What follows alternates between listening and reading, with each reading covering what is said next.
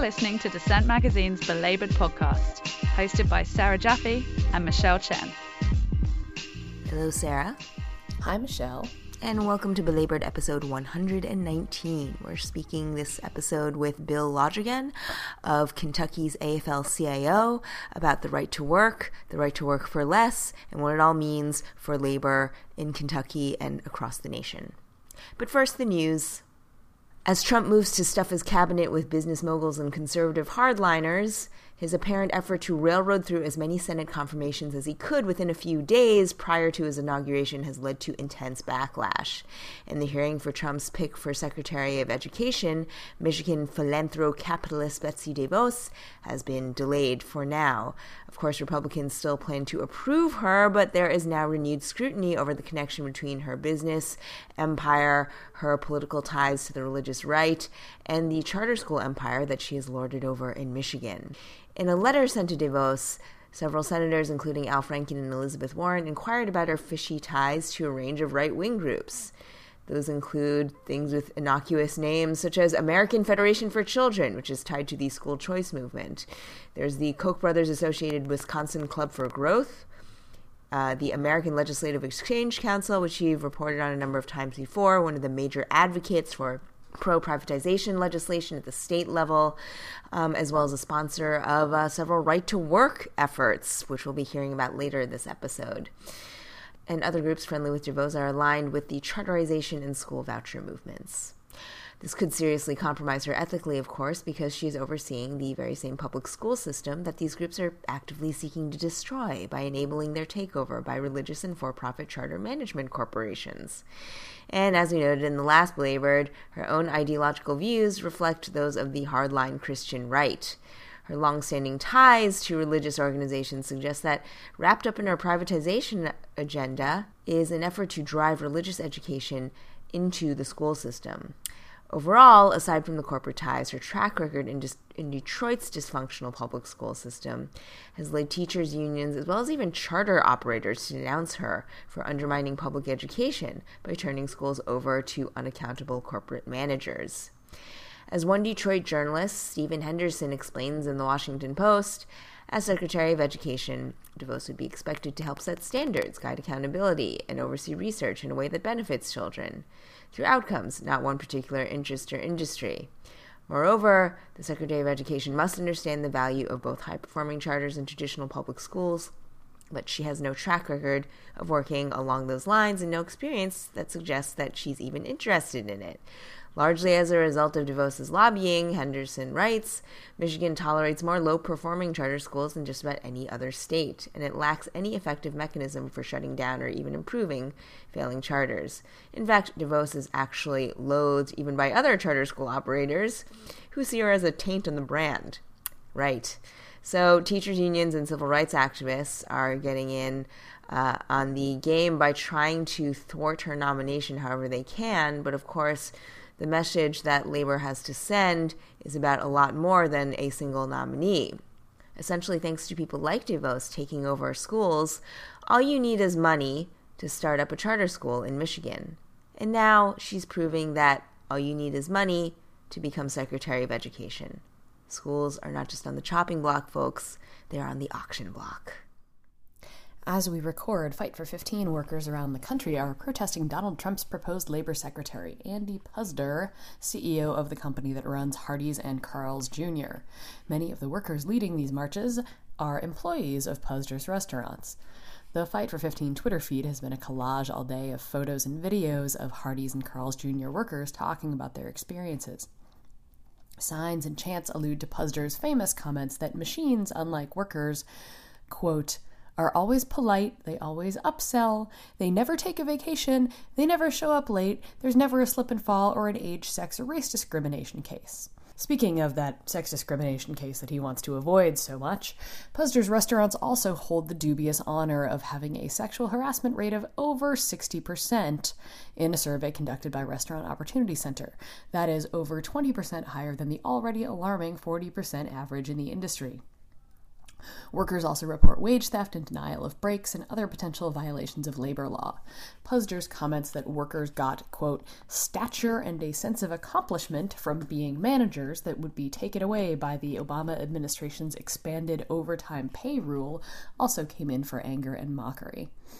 And, of course, there's always that pesky pay disparity between CEOs and their workers. One worker held a sign that declared, Andy Puzder earns more than in one day than I do in 1 year. Of course, we should not neglect that the news was leaked this week that Hillary Clinton had planned to give the Labor Department to Starbucks CEO Howard Schultz, who, of course, has his own inequality problem and complaints of bad conditions in his stores, which we have covered on this podcast several times. The ongoing testimonies of Trump's various cabinet nominees has been hard to follow since so many of the confirmation hearings were scheduled at the same time, so as of now, it is still unclear whether Puzder will face significant pushback from Congress, but the workers, in any case, are not giving up. And just when you thought Uber couldn't get any more ubiquitous in New York, they're now breaking into the upstate market. Governor Andrew Cuomo announced a long-anticipated plan to enable ride-sharing across the state by granting the ride-sharing behemoth Uber special regulatory status. This plan includes a regulatory regime administered at the state level. This is in lieu of allowing local transit authorities to oversee their operations as they do with taxi services. Taxi driver advocates are outraged that Cuomo is purporting to regulate Uber while at the same time shielding them from basic local regulation, even though it is local drivers who, of course, tend to be the most heavily impacted by the breakneck expansion of ride-sharing apps like Uber. As we've reported before, the model involves an app-driven ride service that does not formally employ the driver, leaving them without protections for fair wages, insurance, workers' compensation, and other legal liabilities. And with that, of course, comes additional exposure to things like injury and unfair firing. Ravi Desai of New York Taxi Workers Alliance warned in a statement, quote, by granting Uber special treatment as opposed to holding it accountable to the same laws as the taxi and for-hire industry, what Governor Cuomo is expanding upstate is poverty wages. Regulations in place now, like those in Rochester, but there are over 300 taxi drivers, most of whom are black, protect full-time income. She adds that if we let Uber wipe out these rules under the governor's new regulation, among the first casualties will be the governor's promise of $15 an hour and job creation, unquote. And aside from those nominally progressive measures like the uptick in the minimum wage, Cuomo has been criticized for being way too cozy with corporate lobbyists of all industries, and he seems especially friendly with Uber as he seeks a potential White House run. Furthermore, many are concerned that within the rideshare industry, the shift towards driverless vehicles, which Uber is experimenting with in other cities, much to the distress of both drivers and pedestrians, is going to lead to even its own drivers being pushed out of work. Overall, Uber has resisted local regulations and also resisted local taxes by lobbying for unbridled expansion of their ride-sharing fleets, despite the detrimental local impact this could have on wages and working conditions. Cuomo, of course, insists that his plan would include comprehensive background checks and other safeguards, but the Upstate Transportation Association, which represents local livery drivers, stated that it would be a mistake for Cuomo to exempt Uber drivers from local safety regulations, and also the group seeks a ban on driverless cars for at least 50 years. Well, there's some immediate hope on the horizon with the potential for labor organizing across industries within the for-hire vehicle sector. This would combine rideshare drivers with traditional cab drivers to form collective bargaining units.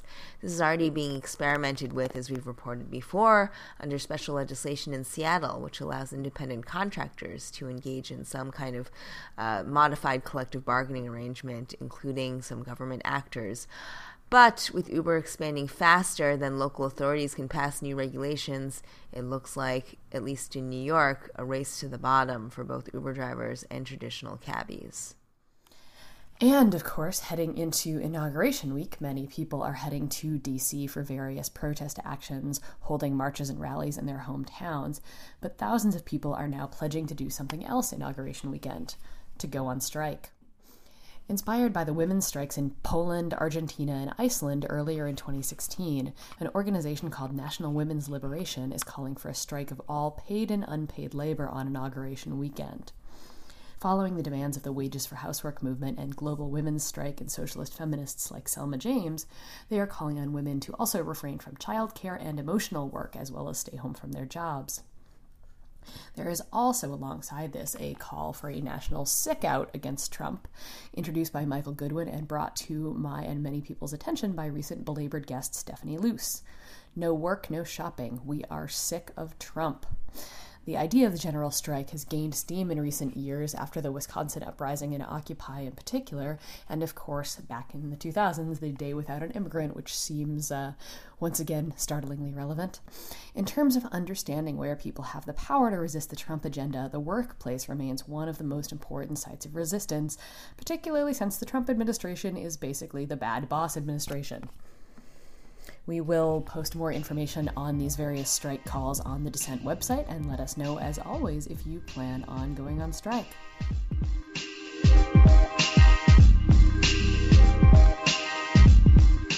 Well, the Bluegrass State took on a shade of red this past week when Kentucky became the last of the southern states, basically, to pass a right-to-work law. Right-to-work legislation has become a huge issue for organized labor because it threatens to undermine their ability to finance their operations by collecting fees from every worker who is represented at a given unionized workplace under the collective bargaining agreement. We caught up with Bill Londrigan, president of the Kentucky AFL-CIO, to talk about the ramifications for workers, how these laws are being perceived by both union and non-union workers, and what labor organizing is going to look like under Right to Work and under Donald Trump.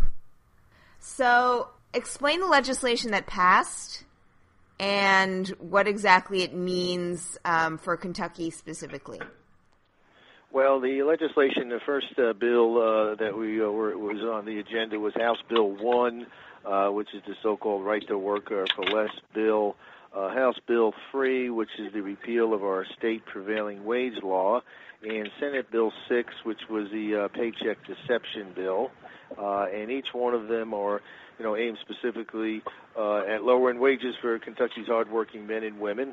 As you know, the Right to Work law is basically a law directed specifically at labor unions to try to undermine our financial capabilities, to create divisions among our membership, and impact our public image. So it's a bill that has many implications, but has been, of course, passed in many other states, and Kentucky's just been the latest victim here. House Bill 3 was the prevailing wage repeal.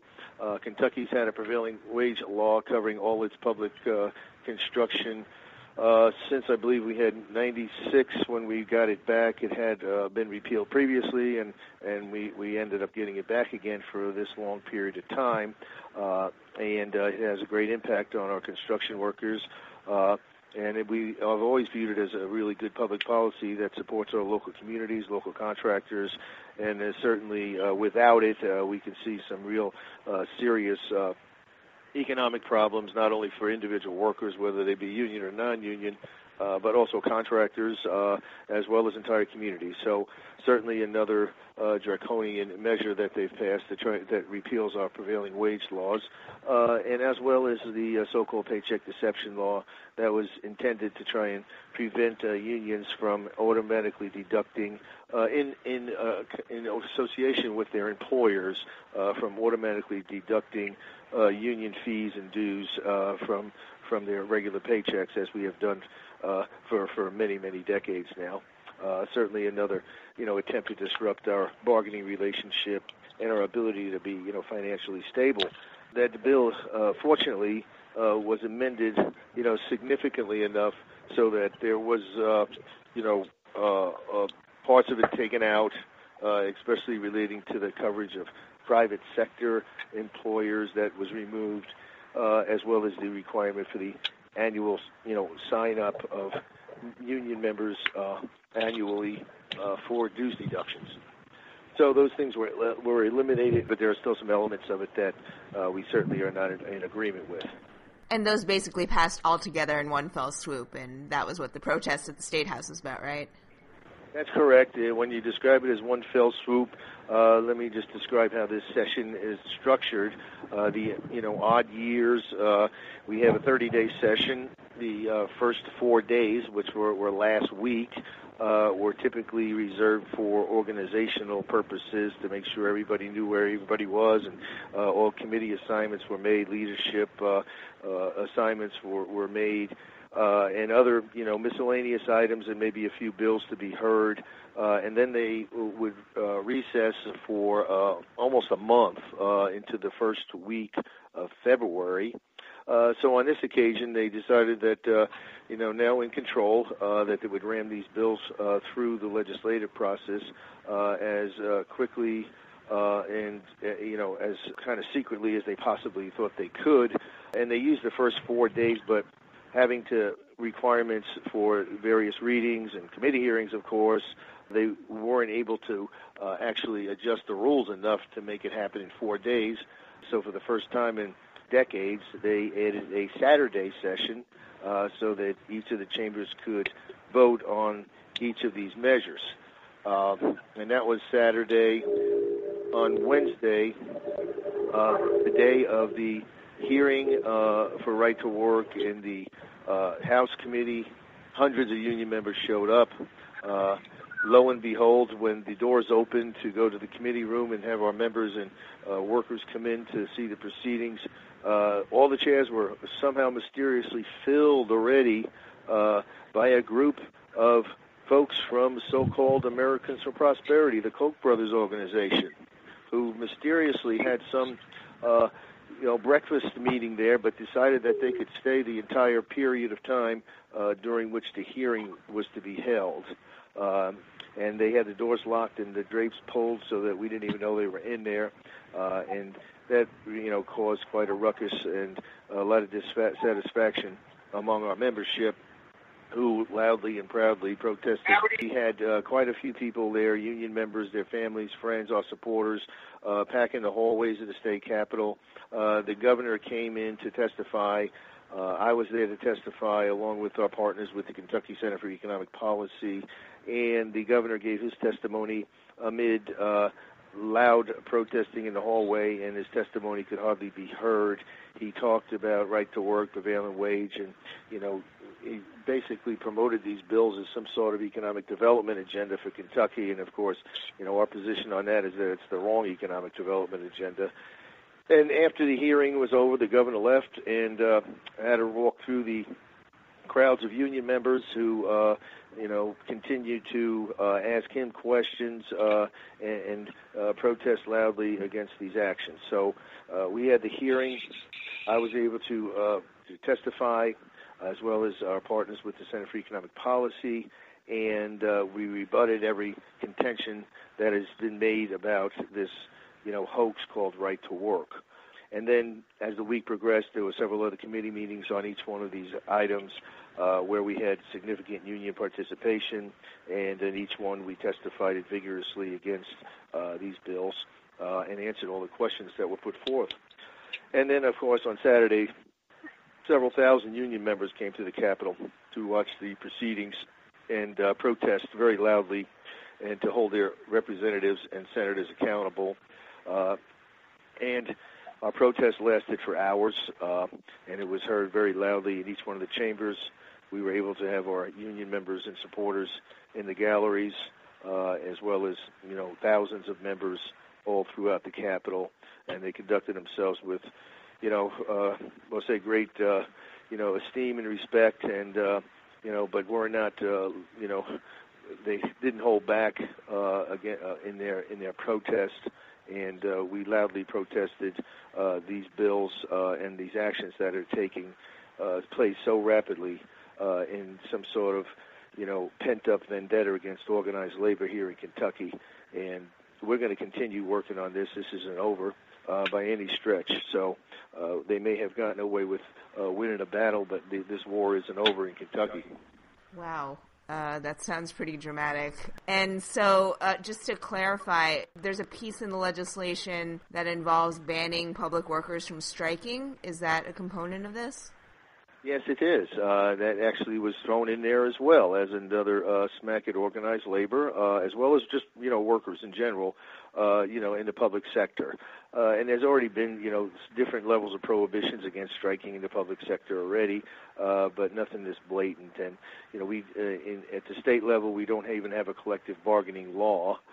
Basically, we have bargaining units in various localities, especially in Jefferson County where Louisville is, and Fayette where Lexington is, and several other smattering of other collective bargaining relationships in the public sector throughout the state, with some firefighters, police, and some teaching units. But by and large, the state law does not provide for collective bargaining for public employees or state employees. So beyond the pretty big protests that you guys already had, how has sort of the public responded to this news? Well, I got to tell you, I think the press coverage, the social media coverage, the newspaper coverage that was put forth in response to the protest and the uprising, we'll say, or rising up of workers and union members was extremely positive. I really believe that if you view the clips and the some of the footage from the rallies and such, and the amount of hits that they've received, which has been enormous, you can see that we took the narrative away from the legislature and the governor on this issue and on these issues. The narrative is about lowering wages for all workers in Kentucky, whether it's through the Right to Work bill, the prevailing wage bill, or the Paycheck Deception bill. They're all designed to do one thing, that is to weaken unions so that we have less collective bargaining power, so that corporations can make more profit and workers can be paid less. That's the equation that people are studying and have understood about what this is all about. It's kind of ironic that when we hear from the legislators while they sit up in their chairs during hearings, the ones that, may be voting for these bills have been prefacing their remarks with, well, I'm not anti-union. I wouldn't do anything to hurt the union. These kinds of, this reticence for them to, overtly attack because, Kentucky's been a traditionally strong union state for the South. We have maintained a good level of collective bargaining here, commensurate with the national rate of unionization. We have, large unions and the Teamsters, the UAW, UFCW. Of course, we have the long tradition of the United Mine Workers here. And, folks have lots of people in their communities, whether they're large communities or small, that are in unions in Kentucky. We have factories and union shops all throughout the whole Commonwealth from one end to the other. And I think that they are starting to realize that, it isn't right to attack unions because the workers in Kentucky can't afford to be paid any less.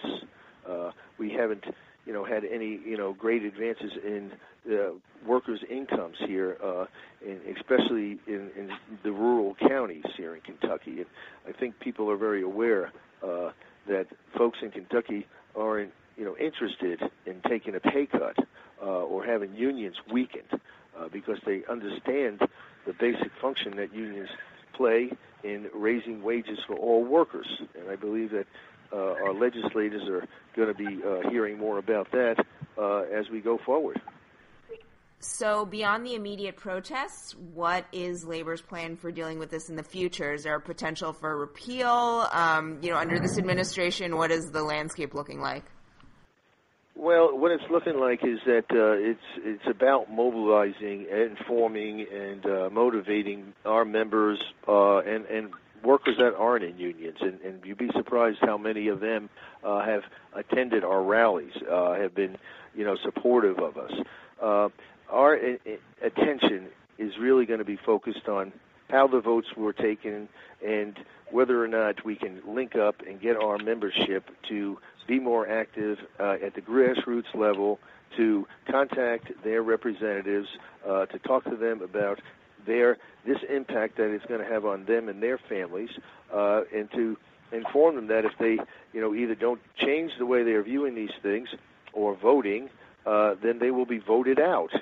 I think they're all very much aware that the results of this election were more about the top of the ticket than it was about their race at the state house level.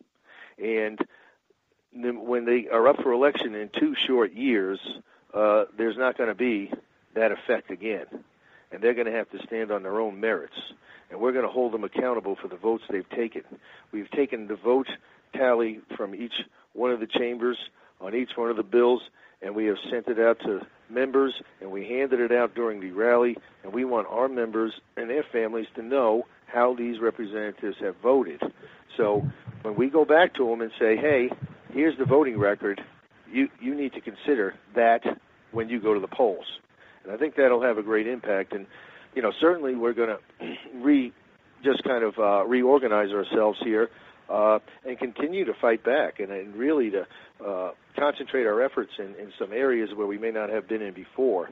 And I think that a lot of this is going to be about mobilizing and doing a lot more informative work, whether it's through the paid media, whether it's through earned media, or whether it's through social media. We're going to be getting the word out to our members and their families to what impact this is going to have and how their representatives are not representing them in the state capitol, or if they are, to thank them for doing so. Just in terms of your ability to do some of that organizing, we know that the issue with right to work is very much that it actually curtails or inhibits or organizing itself. So with this free rider problem looming, what do you think the direct, immediate impact of the law will be on your ability to mobilize your membership or to organize or finance your operations? I don't think it's going to have much of an effect at all myself. I think that, we will still be able to focus our efforts on organizing. Certainly there's, financial elements involved with organizing. But in general, if we're able to organize workers, it's still a positive thing for us. And if workers don't, want to financially support the union, and get the benefits, we're going to have to live with that. And they have lived with it in many other states for many, many decades. And in some places we have union shops in right-to-work states that are, 100% of the members participating fully as dues-paying members. And it's all a question of whether or not we can, thoroughly educate and inculcate unionism into folks and get them motivated to be a part of a union that benefits them and their families. And that's kind of getting back to the basics. And I think that is something certainly that we're ready to do, and I think our unions here in Kentucky are too. Talk a little bit about the Bevin administration, the political turn that just happened in Kentucky, this context in, not only nationally having an administration coming in that is anti-union, but what happened on the state level there?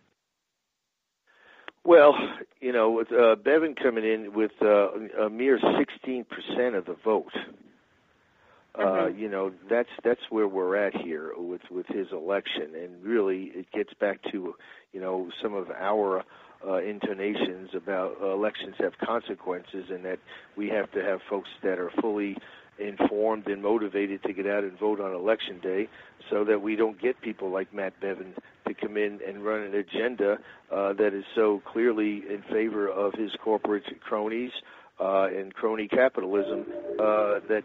We end up with what we got, which is, him taking away health care benefits to our, nationally recognized Kentucky Connect program and disenfranchising, tens of thousands of Kentuckians, if not more, who have gotten health care for the first time, and then going into this whole anti-union, anti-labor, program that he's orchestrating here.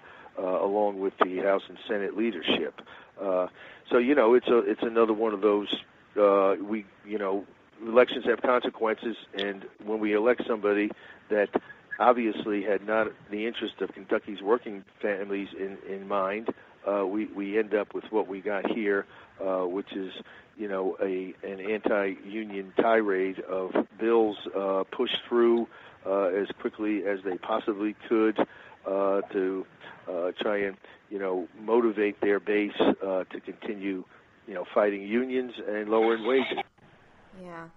So Right to Work has gotten a lot of attention nationwide as an attack on organized labor. But, you know, as you mentioned before, we've also seen some important worker movements led by non-unionized workers across Kentucky in recent years, including, for instance, the Fight for 15 and some progressive strands of organizing out in coal country.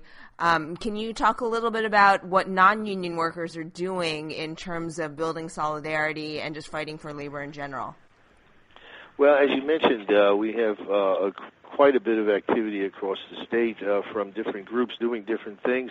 You know, we have a great citizens group called Kentuckians for the Commonwealth who have organized citizen groups, community groups, and have been allied with unions as well and very supportive of our efforts.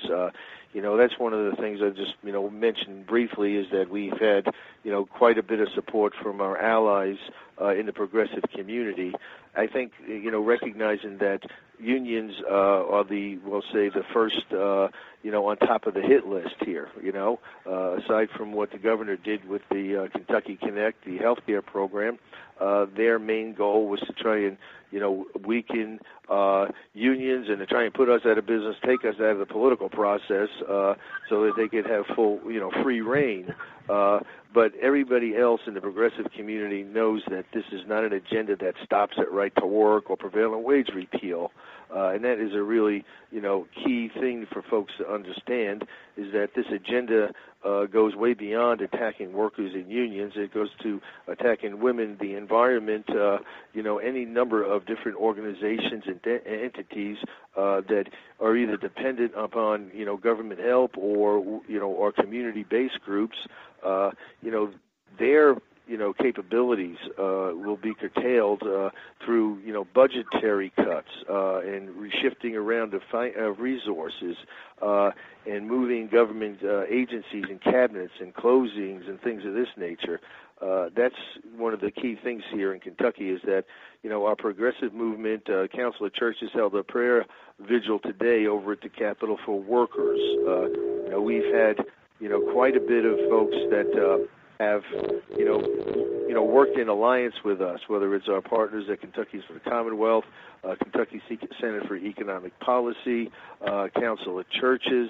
You know, we have worked in alliance with our progressive brothers and sisters for a long period of time, and we'll be there as well when they're, you know, under attack as well for the things that they stand for. So the alliances are very, very strong and significant, and they have an impact on our ability to get our message out. And we definitely have, you know, maintained and enjoyed, shall we say, a positive relationship with, you know, so many, a broad spectrum of progressive groups in Kentucky, you know, who speak for the people of Kentucky. So on a national level, New Hampshire and Missouri are also facing pushes for right-to-work bills right now. And I saw people talking about the fact that the bill in New Hampshire is almost verbatim a model bill from ALEC. So can you talk about this in the sort of national context that these states are all seeing very similar pushes right now? Oh, yeah. I mean, absolutely. I mean, you know, it's so, you know, it's so plain and obvious that this is a, you know, nationally coordinated strategy by, you know, the Koch brothers through all of their SNAP organizations, whether it's the Bluegrass Institute here, whether it's their, you know, Americans for Prosperity for plutocrats that they've established here in Kentucky.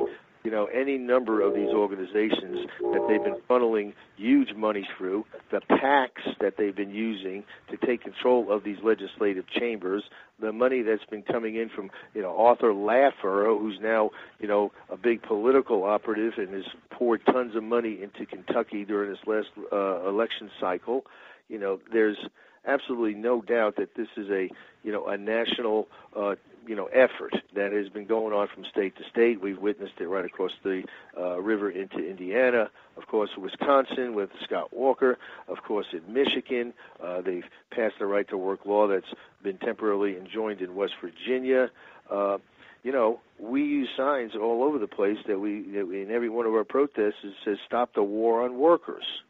And this is not a war on workers that is limited or is focused on Kentucky. This is a national war on workers that is being orchestrated by billionaires so that they can subjugate workers, exploit them to a higher degree, and make more profit. And they're doing it by taking over these legislative chambers and these governor's offices like they have here in Kentucky. And once they get this triumvirate of control, it's anybody's. It's full speed ahead, and it's so evident and obvious what happened here in Kentucky that within a 5-day span they turned back the clocks on Kentucky workers by 100 years, and lowered wages for all workers in the guise of economic development. So we can bring some more companies here that want to exploit workers to the maximum. While our economic development programs have been at the top of the list nationally. So it should be just totally obvious to everybody across the country that this is not anywhere near just some isolated case or this is just Kentucky going right to work. No, this is part of a long-term, well-financed corporate strategy. Take over the political process of the United States of America, whether it's state by state or with Donald Trump, to the detriment of workers and obviously to unions, the only thing that stands for good, paying jobs and good wages and a good economy. Yeah. And so, as you were saying, this is spreading, state by state. And of course, the big trophy would be getting all the way to Washington and establishing all this as national policy. So talk about what you anticipate under Trump. Is the fight at the state level going to get harder? What are your hopes for anything we can pull out of this as maybe a silver lining in terms of organizing in the future under the Trump administration? Well, I guess I would simply say there is a silver lining, and it gets to the whole, you get what you pay for. We told you so. There are consequences to these elections, and when people start feeling them directly, and when they start feeling it in their pocketbook, and their wages are lowered, their ability to have unions is restricted, and it has a direct impact on folks, which is going to probably happen pretty quick. And buyer's remorse on a large scale is going to take place. And workers, I think, are going to recognize that, hey, it wasn't those unions that were out here doing anything negative. It's these elected representatives, and what we need to do is to organize more effectively at our workplaces so that we can advance, so that we can have a better chance for a better standard of living, so that our children can have a better chance at a good education. What's happened, as you very well know, is that workers have been divided. They've been divided along social, cultural issues. And we in the union movement have always preached, pretty much bread and butter issues. Wages, working conditions, collective bargaining, safety and health, retirement, security, health care, all these things that we look at as, essential for a good standard of living and a good life. The other side has been promoting these, divisive issues. And while they've been doing that, they've been peeling off people that have been convinced that if they, vote one way, they're going to go to heaven. If they vote another way, they're going to hell. And, our message is a lot more earthly, shall we say. It has to do with whether or not people have a good standard of living and whether, they have a good job and whether they can get to work every day and have safe conditions and go home at night. That's what, we promote. And I think once people start losing those essential rights and those essential elements of a good life and, can't afford to buy a new car and our economy starts going down because consumer spending gets slack, I think folks are going to start waking up, and I believe it's already happening. You mentioned the Fight for 15. There are younger workers around this country that have finally recognized or do recognize that the only way for them to advance is through collective bargaining, is through having rights on the job, is through a negotiated agreement that guarantees them a good wage and good benefits. I think they're starting to, recognize that the only way for them to advance is through organizing and working together. Our society has been, split up, and people are, going their own way, individualistic and such.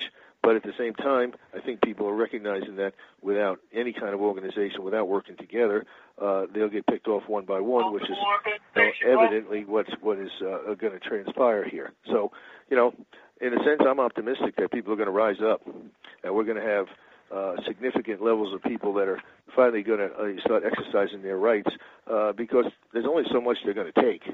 And people that are working minimum wage jobs or near minimum wage and trying to raise a family, what options do they have?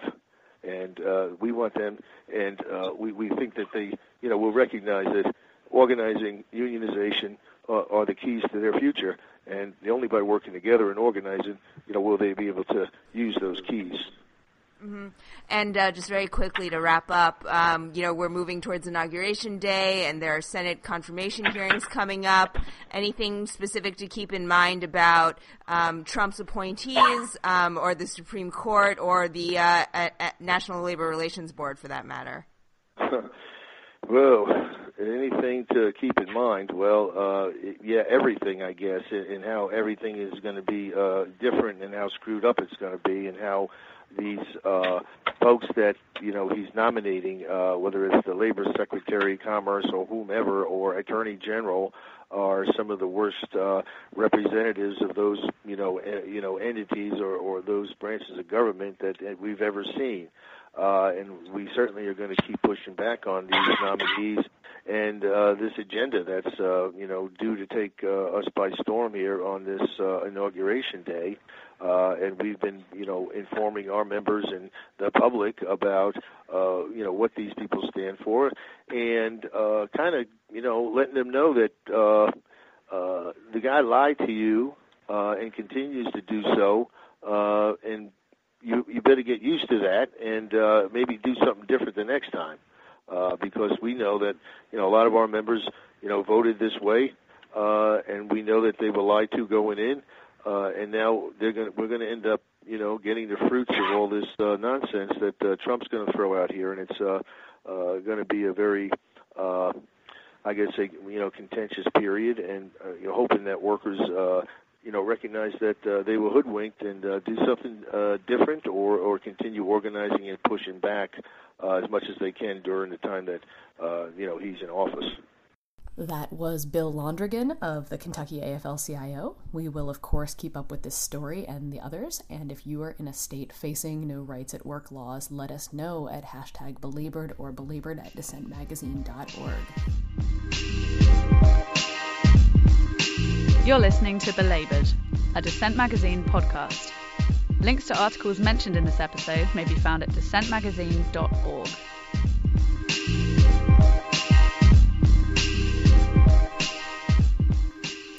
And now it's time for Arg! I wish I'd written that, where we talk about the things we read recently that we wish we'd written but didn't.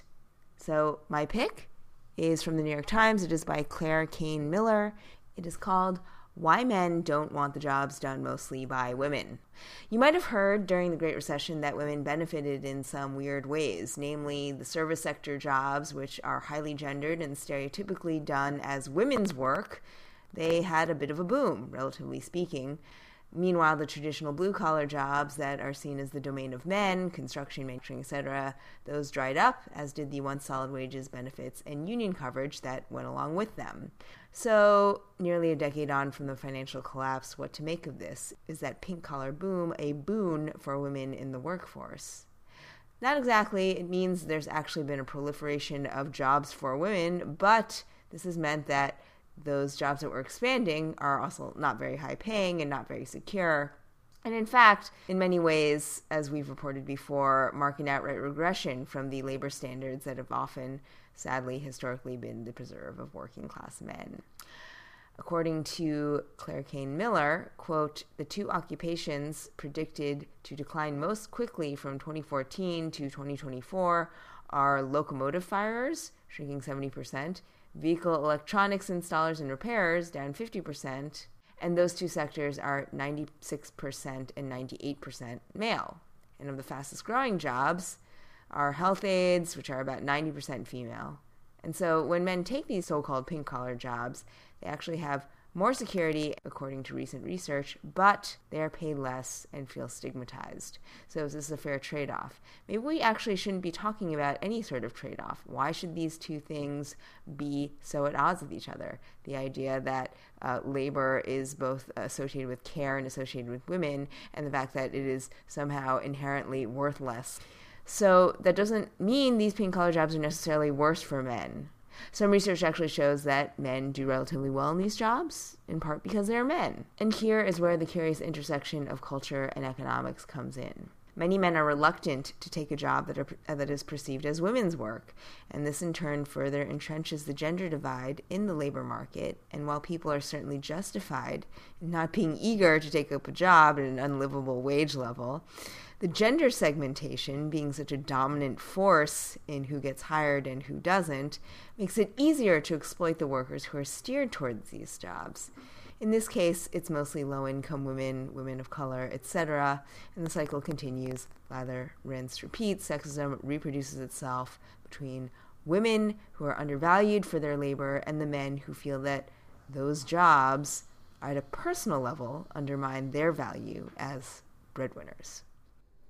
This week, my ARG is from an old friend, Melissa Chadburn, a longtime labor organizer turned fiction and nonfiction writer. Her piece, supported by the Economic Hardship Reporting Project and published at Dame Magazine, is titled, If You're in the Fight, Get Ready to Do the Work. It's a beautiful, gut-wrenching piece about the violence women face at work and the strength they can draw from it anyway, about the work they do to organize and fight even when our society denies them basic rights like, the right to vote. It is a personal story, a story of one woman, a story of many, many people. Melissa is such a beautiful writer that I kind of just want to read her to you. She writes, quote, this mantra has served me well when sitting across the table from businessmen, when negotiating union contracts, when people beside me were fighting for their lives, for their pension, for their health care, for back pay, for some basic human dignities. I have had the most power when I roll up my sleeves and convey the message, let's go. I've got all the time in the world and I will not break. While I've witnessed a similar technique employed by white guys in suits, people with personal assistants and power who are largely assholes, it's we who have lost everything who can do it better, because we know what it feels like to be truly powerless, to have absolutely nothing to lose. Just last week, I followed a man to his apartment to get him to pay a woman for her work, and he knew he had to write that check for the sad, simple fact that I had nothing else to do that night.